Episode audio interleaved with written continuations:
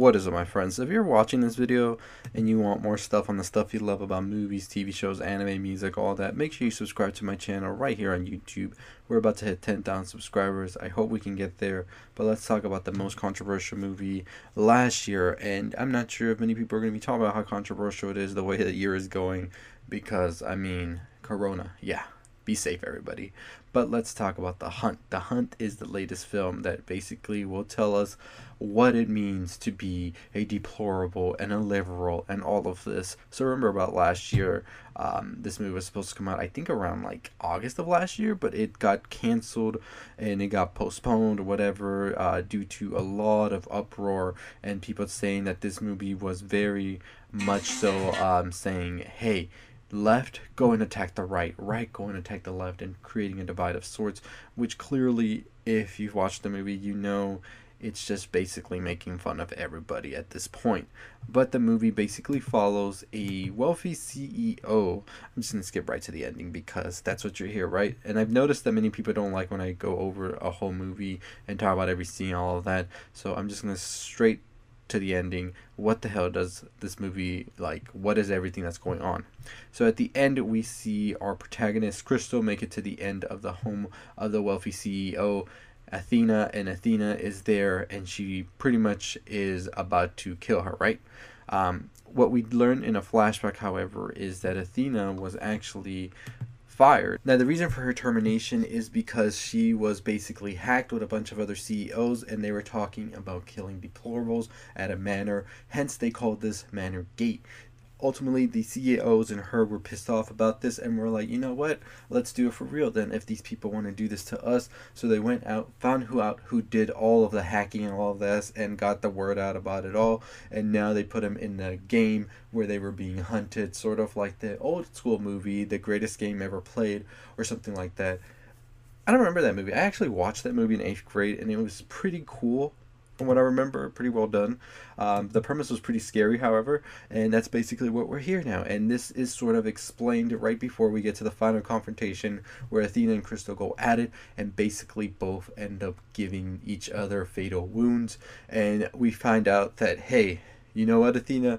That's not the right crystal. That's not justice for y- for all for y'all this was not the right person. Athena, of course, cannot believe it because she had already planned all of this and now to find out that they got the wrong person, it just puts a very, very bad look on all of them.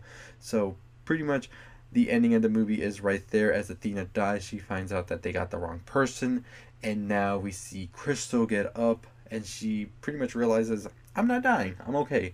And she goes out into the jet wearing Athena's clothes and she eats caviar, and it's over. End of the movie. So I think that the movie really is trying to tell us about our current society where we have a lot of people who pretty much are like jumping to conclusions and the way we get information is so fast paced now that we don't even know if we're getting the right information at times and i think that's very um, current even to today with the coronavirus and all of that how we get all this information and it might not even be true and we start to believe it because so many people have shared it or we find it on reputable sites that aren't really reputable. I mean facebook is not reputable but to some people that is their like bread and butter reputable source of everyday life. So if they see it on facebook it's reputable to them right? So i think that that is what the movie's saying as we see um, the characters do so where they jump to these conclusions and they pretty much are saying yeah these people are plotting all of this. And even though it was a joke to them to these people it was not a joke. And so it blew all the way out of proportion for everybody involved as we saw them take things into their own hands and try and make it a real thing now in a moment of you wanted this to be real now it's real. But also with them not really doing their homework and getting everybody involved they ended up getting somebody who wasn't even involved, such as Crystal.